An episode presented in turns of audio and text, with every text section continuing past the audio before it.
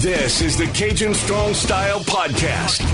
1037 The Game's exclusive pro wrestling podcast. Making his way to the podcasting ring. Hailing from the heart of Cajun country. It's me. It's me. It's the world famous CD. Let's ring the bell and get this party started off right. And welcome everyone to the Cajun Strong Style Podcast, 1037 Games exclusive pro wrestling podcast. Appreciate you listening in, however you're doing so, be it through the free 1037 Game mobile app, 1037thegame.com, Apple Podcasts, Google Podcasts, and any other way you consume your favorite podcast from, whatever gimmick you use. Appreciate you listening in. Now let's waste very, very little time and get right down to brass tacks here, people. And let's get into the three count. And we got to start things off strong because Jon Moxley just got added to Bloodsport number five. Jon Moxley loves the Bloodsport shows, now hosted by Josh Barnett, previously by Matt Riddle. And I'm looking forward to Bloodsport 5. Jon Moxley going to be taking on David Hart Smith Jr., aka real name Harry Smith. Definitely going to be a really good matchup between these two. Moxley said he's looking to be the to take on the toughest in Bloodsport, and that is Harry Smith and he said, quote, I'm going to rip his head off and put it on the wall. That is going to be an absolutely amazing fight, and I can't wait to see uh, the eventual matchup that we we are probably just going to get sometime soon, and that is Josh Barnett versus Jon Moxley. We need that in our lives. I feel like that's what they're building towards. So give me Jon Moxley versus Josh Barnett as the end game here. One of the other big news stories of the weekend was Taya Valkyrie signing with the WWE. R- reports started to come out. The former Impact Wrestling Knockouts champion announced that she was signing a contract with the WWE. She's one of the longest reigning champs in the Impact Knockouts division. She was that previously 377 days holding the title. This was first reported by PW Insiders Mike Johnson. And reportedly, you know, she's likely to be announced with the latest class a joining fellow Knockouts champions Mia Yim and Chelsea Green. During a media call ahead of NXT Takeover Vengeance Day, Triple H said that you would see soon see soon an influx of talent for the women's division. Saying, "quote This current class coming to the Performance Center, this rookie class coming in very soon is the largest we've had in history." So that speaks to the commitment uh, and where we're going with female performers and seeing them as exactly that, as performers and nothing else and really trying to strengthen that even further, in quote. And add the fact that she is, the 37 year old, is married to John Morrison, opens the door to plenty of possibilities where she to eventually move to Raw or SmackDown. I'm looking forward to seeing just the fact Taya Valkyrie, she's going to make that women's division even stronger. And that's not even considering the fact that you've also added some other names we'll get to in a few minutes in terms of your NXT roster. But the last bit of news, we talked about Impact Wrestling we've got to bring up probably the biggest headline of the weekend for last. Sammy Guevara apparently causing the first little rift in the AEW Impact partnership. This coming from Slam Wrestling reported this one first because Sammy Guevara was apparently supposed to work last week's Impact Wrestling tapings in Nashville, and it would be a continuation of the angle on Dynamite where Guevara quit the inner circle. And Chris Jericho said to have come up with the idea, and the pitch was to use Sammy was rejected the first pitch was rejected by Sammy, and then Tony Khan signed off on the next idea, but Guevara wasn't okay with it. Allegedly, I saw this pop up over the weekend. I'm not sure about 100% the validity of it, but it probably pays more credence to the statement that Sammy Guevara didn't want to do this. Is that he was going to be a part of the group Decay. And now they've added in Black Taurus, and he was part of the matchup at No Surrender, which, by the way, they had a really great triple threat revolver match. We'll talk about it much on this podcast, but go anyway and go check that out. Really cool stuff and really innovative idea. It's like a mixture of a, ga- a triple threat match and a gauntlet match, and it's really damn cool. I love it. So it was really cool to see a little bit of a new way of doing things with the X Division. So, I, but also the fact that you had Taurus, Black Taurus, with Rosemary and Crazy Steve or Crazy Steve because he has two Z's, and you had that going on and PW Insider says things between AEW and Impact are golden, but apparently there was there was some rumor, according to Slam's report, saying that there was a little bit of tension between AEW and Impact, but the reports deny one or both of those things a little bit later on. And according to Uncle Dave, Dave Meltzer, he says the sources told him that Impact opted not to use Guevara after he questioned the plan for him.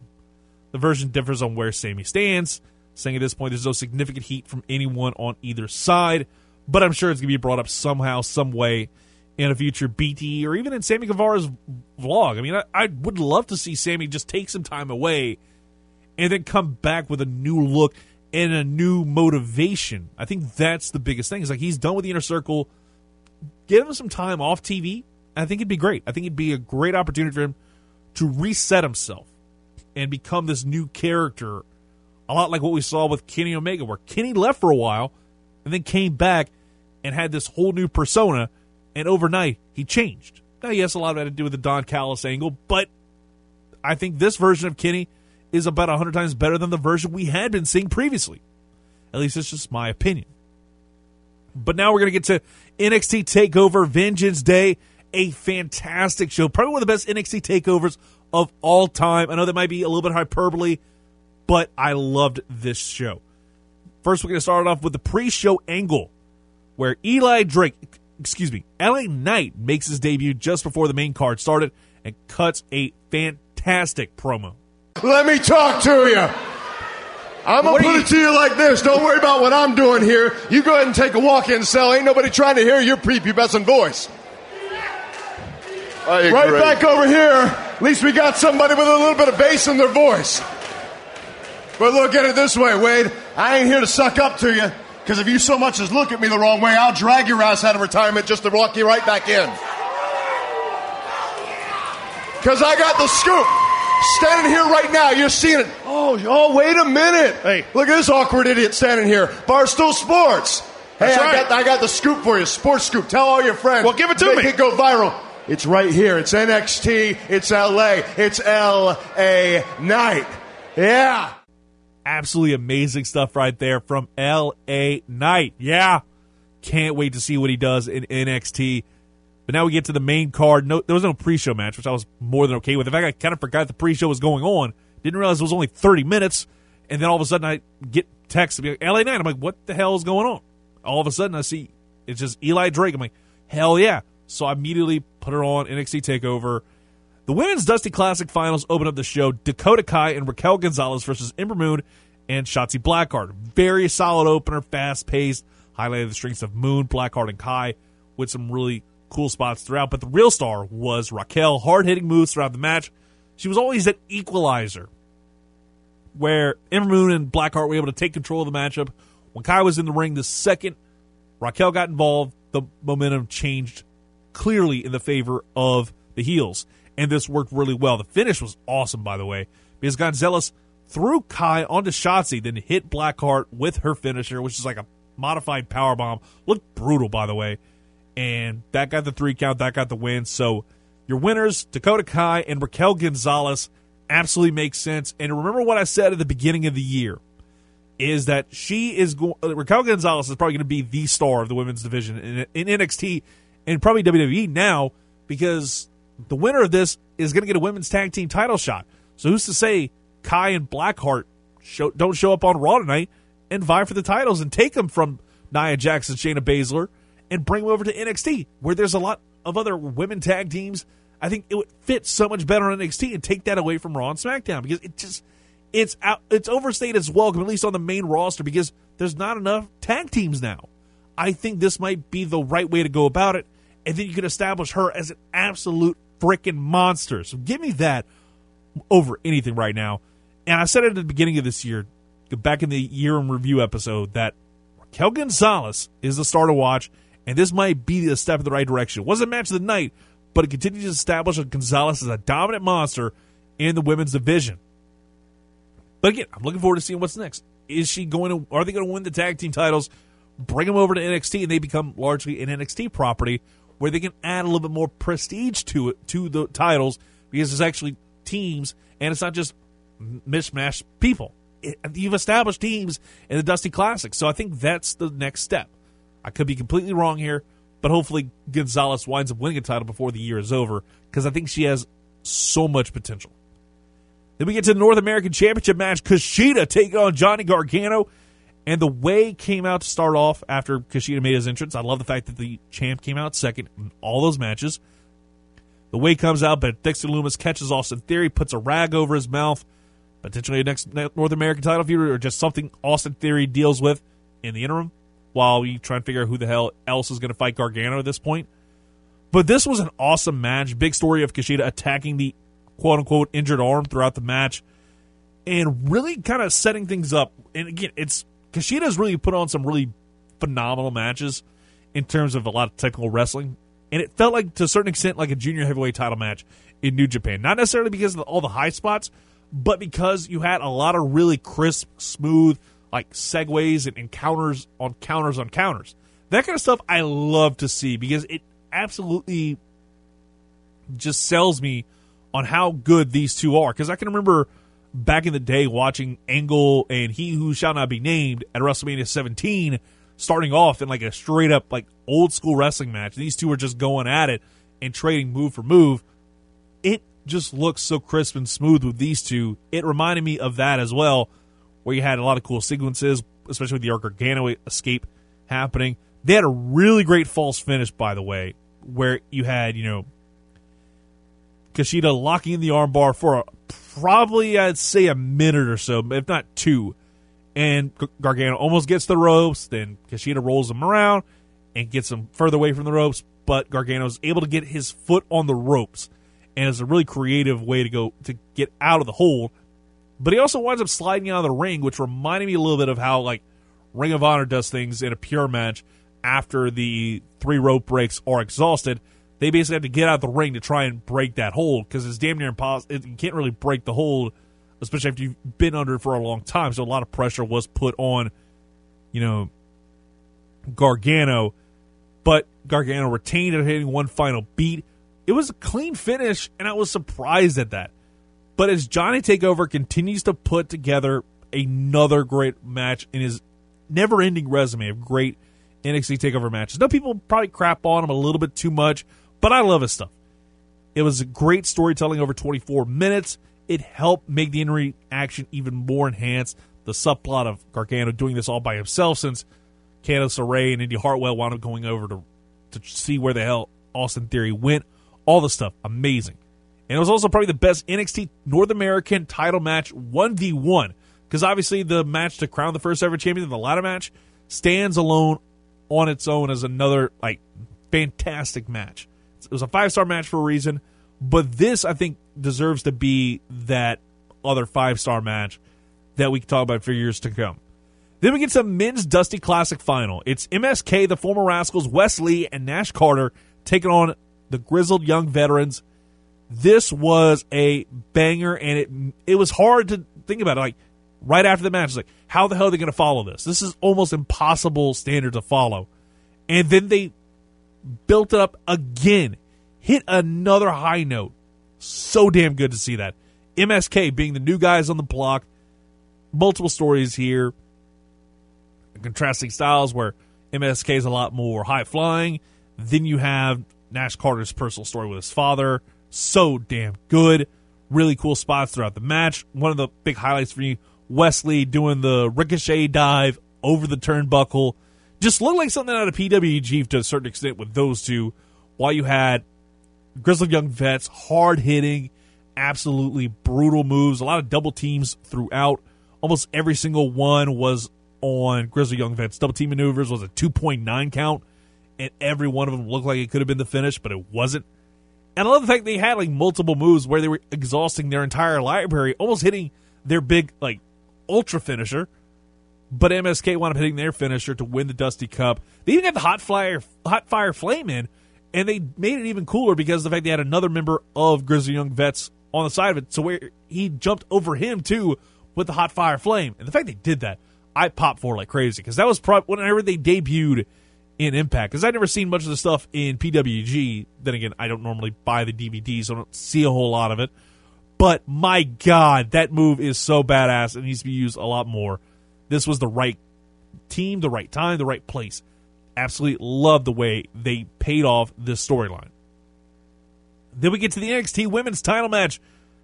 Triple threat: Toni Storm, Mercedes Martinez versus Io Shirai. Early on, before the introductions even got started, the heels jumped on her, and she was the war was on between those three. Io wasn't used nearly as much as you'd like, but she was definitely used well enough in terms of really cool spots. Really fun match. It wasn't phenomenal. It was a step down from the previous two matches, but it was still pretty damn fun. At one point, Toni Storm set was trying to put together, uh, trying to like tear apart the announce table. Lo and behold, she breaks the table just by touching it, and I absolutely laughed my head off at that. That was I had never seen something like that, and I could not stop laughing at it. Then the memes came out, and that alone was just amazing in and of itself. Especially after what we saw last week with Nia Jackson, the my whole thing. That meme in and of itself was awesome. But we get to see more memes like this. I think I saw somebody say on Twitter, you know, the announce table was like, "Oh, sorry, Toni, that's never happened before. I just thought you were really pretty," and I laughed at that so hard.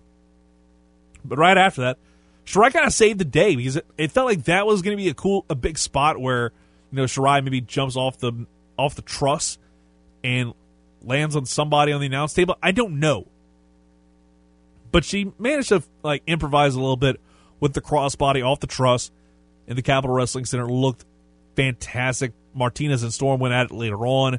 And then Shirai quickly hitting the, the moonsault on both of them and Pin Martinez, who was underneath it all, for the victory. Really good stuff. Really good transitions throughout the match. Well done. Expected Io to win, but a really fun finish. Probably like the second worst match tonight. And that's not saying it was bad. It just wasn't at the level as some of the other three matches on the card, which the other match that stood out to me the most Pete Dunne versus Finn Balor, the NXT Championship match. This was hard hitting action. It's not necessarily something you think about when you think about Finn Balor, but that's kind of changed since his second run in NXT, where it's a lot more hard hitting, not necessarily relying as much on the coup de grace to finish the job. He winds up going for it a couple times, but it all eventually meant something. Dunne kept teasing he was going to snap Balor's fingers throughout and didn't really do it until like later on. They had a really good spot at one point where Balor was trying to go for the finish, hitting the coup de grace, but Dunne countered it with the triangle choke. Finn was able to get to a rope just before passing out. A nice 2.9 before on the bitter end. Really great. Again, false finishes are great if you can do it well enough. If you can, if you don't do it every single time in a match, like five or six times, if you do it a couple times, it can work really well. And this is a prime example of that. That the finish was fantastic. Balor took the mouth guard out of Dunne's mouth, hit him with the shotgun drop kick into the coup de grace the 1916 to retain the title. Absolutely fantastic finish, and it made sense for everything. Then after the match, Oni Lorcan and Danny Burch trying to get the heat back on Pete Dunne after losing the match. They come out to beat down Finn Balor, but Undisputed Era comes out. Adam Cole, Kyle O'Reilly, Roderick Strong. They all come out to save the day. Kyle immediately checks on Finn, helps him up. Obviously, the respect for these two has already been established like months ago. There's already kind of been developed the storyline between Kyle O'Reilly and you know Finn Balor. And they're about to start posing, and the show's about to wrap up. You got the logo, and you know that if you stay long enough for the logo, you need to stay for the post credit scene. It's like an Avengers movie, and this is a prime example of why you stick around. Why that's a false flag, and the all of a sudden Adam Cole super kicks Finn Balor. The group starts to argue. Cole super kicks O'Reilly out of frustration and leaves Strong alone as he's torn about whether or not to stick with his stablemate in Cole or stick with his guy Kyle O'Reilly. So we get Undisputed Era Civil War and there's so many different angles to go about this, so many layers to this story. It's Civil War. Could Finn Balor now take over Undisputed Era and make it into his own image, the Balor Club? Could he do something like that? I don't know, but I'd love to see. I'm wanting to see where this whole thing goes. That's what I'm wanting. But to me, you know, I was wondering for a while, were they ever going to break up? You know, the Undisputed Era has, has been around for about I'd say four years. You know, it's been three and a half years, I would say, overall. But, like, rounded up to about four years, the group has been together. It never felt like they were ever going to break up because they were just such good friends in and outside the ring. But this was the perfect way to break it up and a perfect way to end. Again, I think probably the greatest, and that's like no hyperbole, no cap, the best NXT takeover I've ever seen because you had three legendary matches, probably close to instant classics. That's where we're at. And that was well worth the price of admission. Very well done. Congratulations to NXT for getting it done. And they did something else. I'll talk about the end of the podcast because it is amazing and you have to hear it. So we got that going on. But really great stuff right there from NXT TakeOver Vengeance. Vengeance Day, I should say. Really great way to celebrate Valentine's Day by watching Vengeance Day. They also had a really cool intro with them. Uh, Josiah Williams doing a promo or a rap, a freestyle rap about Valentine's Day and wanting NXT to be his Valentine. Really cool stuff. Thought that was cute and really cool. Now we gotta get. Now we're gonna get to some other stuff involving AEW Dynamite on Wednesday. Absolutely loved it, especially the main event Kenta versus Kenta and Kenny Omega taking on Jon Moxley and Lance Archer. So damn cool. Falls count anywhere. No disqualification. They went everywhere in this match. Just so nuts to butts throughout the entire show. Brawling in the kitchen during the after they came back from break. It was just so many potatoes being thrown around. Absolutely, completely insane. And of course, Omega and Kenta get the win thanks to the Good Brothers. Absolutely amazing. And I can't wait to see what's next. I saw some rumor and innuendo. Didn't talk about it in three count. But if Okada shows up in AEW, I'm going to mark the hell out because o- Okada is the last person I'd want to see if I'm Kenny Omega or anybody else. Imagine if he shows up in Impact Wrestling. I said this to somebody I texted over the weekend when I saw the news about Okada. If Okada shows up in Impact Wrestling, everybody's going to die. Okada is going to kill everybody in Impact. It's going to be his revenge for what happened about 10 years ago when he was um, uh, the Green Hornet or Kato. That's what it was. It was, it was Kato. He's basically the Kato in TNA, and you know that thing is he has never forgotten about that. So yeah, they got that for it, which is nice. Now we get to something I've been wanting to do for a while. Last week we didn't get to it. This week we will, and it is the catalog of CD. I settle things once and for all and drop my definitive tier list of every WrestleMania match from some of the icons. We're going to do it every year. This will be the first ever edition of it. And we'll do one next week. I'm not going to unveil what that is. But the first one I was going to do had to be The Undertaker, the dead man. He had to be the first ever catalog of CD tier list. Because, well, he is the legend, the icon. We put it together on Tier Maker. We'll have it up not long after the podcast drops up on our Twitter account at Cajun Strong Style, C A J N Strong Style on Twitter, all one word. Make sure you go check it out when you get the chance. And it's interesting to see how things will stack up. And also, for what it's worth, we're going to leave Undertaker John Cena's match out of the conversation because it's not really a match, it's almost an angle. I'm going to take that out of the conversation. I know it's controversial, but only lasted a few minutes and really didn't showcase anything worthwhile to me. It didn't feel like a true match on paper. So I'm going to go ahead and put that to the side. I'm going to put that to the side because I have no real take on it. It's not that it's great moment, but it's not as much a great match. It's not as much a match to me. But when it comes to matches, I'm gonna go ahead and go one by one each and every WrestleMania that the Undertaker's been in, starting in WrestleMania seven, Jimmy Snuka versus the Undertaker, the beginning of the streak.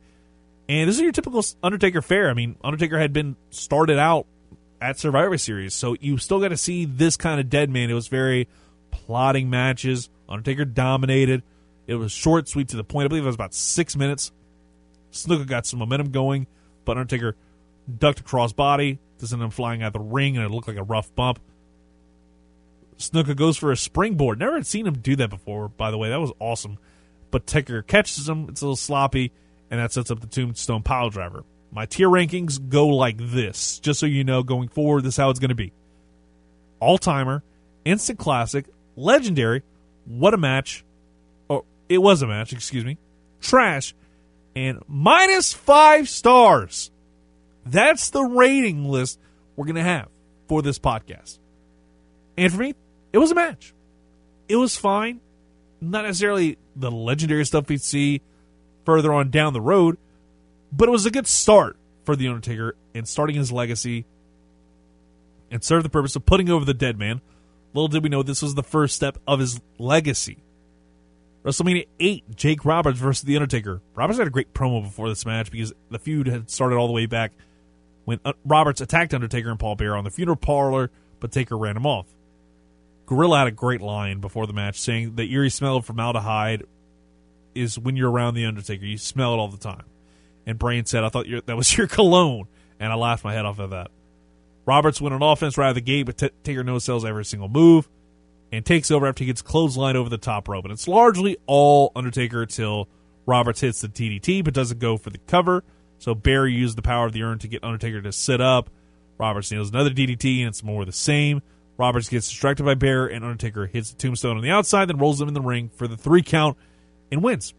Again, it was a match. Fun blow up to the feud, but not much to write home about, at least to me. Then we get to Giant Gonzalez versus The Undertaker at WrestleMania 9. And I'm just going to go ahead and waste no time. Minus five stars! That's what this match was. It was god awful. It was an abomination of a match. There was no saving this thing. Who had the idea to put Giant Gonzalez in a bodysuit with fur? It was the dumbest thing ever. I'll never understand it. And it made me realize how much Great Khali was probably better than Giant Gonzalez because this reminded me so much of him. It was ridiculous. All of his movements. He's slightly faster, but every single strike reminded me of Giant of the Great Khali. That's not good. And then the match ends with a DQ after Gonzalez smothers Undertaker, but it takes five freaking minutes for them to declare the winner. You knew that was against the rules. He used a weapon. He used a, something that could probably kill most people. Use that in the ring. The commentary sucked. This match sucked. Minus five stars all the way around. This is probably the worst WrestleMania match of all time. No hyperbole. No cap.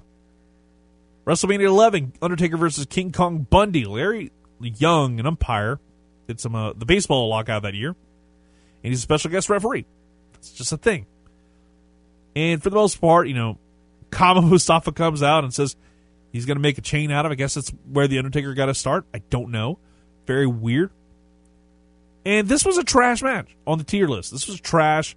King Kong Bundy just wasn't great. It wasn't as bad as Giant Gonzalez, but still pretty darn bad. WrestleMania 12, WrestleMania 12 taking on Diesel. Worst year for the WWF ever, and this was just not a fun one to rewatch. I think it's I'm going to put that in the trash tier list. Maybe it's the fact I just didn't like the Diesel gimmick for a while. So yeah, that was a thing. Then we also have WrestleMania 13, Psycho Sid trash. Again, more of the same. Just wasn't fun to watch. Just very boring. And again, I think there's a lot of stuff that he has early on in his career, up until probably 17, which we'll talk about in a minute. WrestleMania 15, trash, nearly a minus five stars rating for me because it was god awful. And not the fact he had the really weird like trash angle that you always remember seeing him get hung from the top of the hell in a, from the hell in a cell. It's a cool visual, but the post match angle just absolutely sucked. And this match was kind of just okay. I almost gave it five stars, but I want to reserve that for more of the really trash ones. Oh, and then WrestleMania 14, I kind of skipped that one. Sorry. WrestleMania 14 against Kane was trash. Story being told was great. The build up towards this was great, but the matches didn't do anything for me. WrestleMania 17, Triple H my tier ranking for this legendary. Just a full blown brawl all around the arena and some awesome spots. Triple H getting chokeslammed off of the little sub they had, and the crowd was absolutely insane and awesome and it ruled. So Triple H is a legendary match. The first really good Undertaker match at WrestleMania. And I mean good in the sense of like, hey, this is the tier that we always think about the Undertaker being at at the show of shows. And this was the next one, WrestleMania 18 versus Ric Flair, is where the streak became what it was because this was his 10th straight WrestleMania that he won, and it was a legendary match. Peak Flair in WWE, and Undertaker really brought the best out of him at this point. A phenomenal match between these two, and this was at a point when, the, when Ric Flair was insecure about himself to a certain extent in a lot of these matches. So he's legendary for me in this one. WrestleMania 19, A Train versus Big Show. Trash, damn near minus five stars. Absolutely awful. And again, I feel like that should be reserved for the worst ever. This was pretty damn close. But A Train versus Big Show, if you had Nathan Jones, probably been minus five stars. But this is one of the worst matches Undertaker's ever had and was completely pointless and it sucked. Then we get to WrestleMania 20 versus Kane. It was better than the last one, but not much better. I have it as a it was a match in my tier rankings, which is right in the middle. I think it's a C plus match at best. Then we get to WrestleMania 21. Randy Orton. The moment when the streak really started to become a thing and everybody wanted to talk about the streak. Yes, the streak became a thing whenever Undertaker did the 10, but this is whenever you knew, oh, hey, this is like a marquee main event. WrestleMania 22. Absolutely the best match from WrestleMania outside of Angle Michaels. Instant classic, first one on that list. Undertaker begins to have a career renaissance at this point. The tombstone into the don't know, oh, choke slam into RKO, all that stuff. Absolutely amazing, kick ass, really overall phenomenal match, and really put over Orton as a future star for that company. He was already kind of getting there, but this was that moment where you were able to realize, hey, he's so damn good as a heel versus a face. It's so much better. Then WrestleMania 22, Mark Henry, probably his worst mid 2000s, early 2010s match, but not really his fault. It's against Mark Henry, a casket match. My tier ranking, it was a match. Then we get to Batista at WrestleMania 23. This is where Undertaker really starts to make his run as like a guy that is able to put together banger after banger after banger at Mania. This is one of those absolutely fantastic match, really cool finish. Undertaker wins that one, wins the World Heavyweight title. Then he does it again the next year, WrestleMania 24, taking on Edge. Really great main event match between these two. Edge looked great in defeat. A legendary match that felt like that was the gold standard, but nope. Shawn Michaels got to show up and outdo himself two years in a row. All timers, 25 and 26, both all timers. Shawn Michaels was the best WrestleMania match of all time at 25, bar none. 26 was even was really good. It was almost better. But my God, you could always say this was the match that made you like pull so hard for the Undertaker to get that win. He pulled hard for Shawn Michaels to break the streak. Now, honestly, you just sat there and enjoyed one of the greatest matches in WrestleMania history and a great sequel. Triple H at WrestleMania 27, instant classic, very similar to the Brawl of WrestleMania 17. We saw a lot of really cool spots, them using the entire arena, using exploring the space rather than it be just inside the 20 by 20 squared circle. Really great stuff. I know they got fined for a chair shot in the match, which was still weird to think about to this day, but amazing stuff. Then we get to Triple H Hell in a Cell, WrestleMania 28. It was an instant classic. The that was probably the best false finish in an Undertaker match of all time. The sweet chin music to the pedigree. That should have been the death knell. But Undertaker kicks out. Such a great match. Probably should have been his last match of his career. If you're going to make it an end of an era, that should have been the end of the road. WrestleMania 29, CM Punk, legendary tier list. It's really good. I feel like that's a match that I can go back and watch multiple times over and say, hey, you know, if there was a guy to have beaten the streak outside of Brock, that would have been one to take the ultimate rub and build that.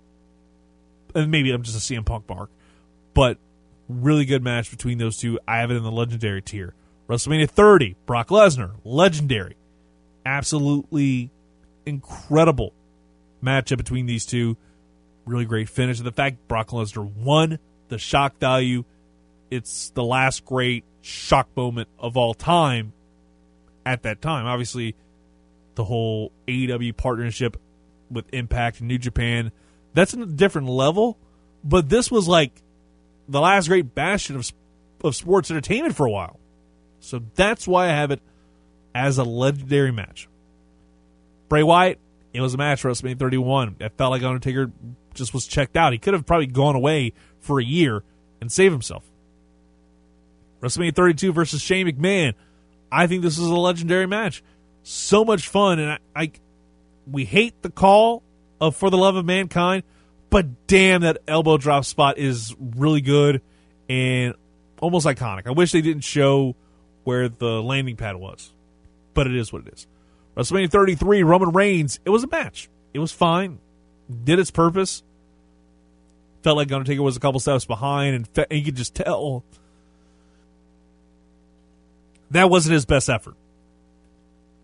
Then we get to the main event, WrestleMania 36 of night one, the Boneyard match against AJ Styles. I'm going to get some controversy here. Because if I didn't put the Cena one at 34, I got to put this one 36, and it's an all timer. It is an all timer, 100%. It's probably the best cinematic match of all time outside of the Firefly Funhouse. But it is so damn good. It is an all timer. The way the entire thing works, mixtures of comedy with Undertaker bringing back the biker gimmick for one more ride. We want to finding out it would be his last ride. Just so much went into that. And it made the Undertaker look great as he made his way out of the professional wrestling business. So this was without a doubt the best thing to happen to the Undertaker and his second best match of all time at WrestleMania and probably of his career because the other one is Shawn Michaels at WrestleMania 25. But that's about all we got for the podcast this week. We'll put the link out for you to make your decision on what was the best and worst Undertaker matches at WrestleMania. But we're going to leave you with one more thing, and it's going to be entertaining. So make sure you leave us a five star review, a six star if you're in the Tokyo Dome, and appreciate you listening to the Cage Strong Style podcast. We'll be back with you next week with review of Elimination Chamber 2021, another tier list, and so much more.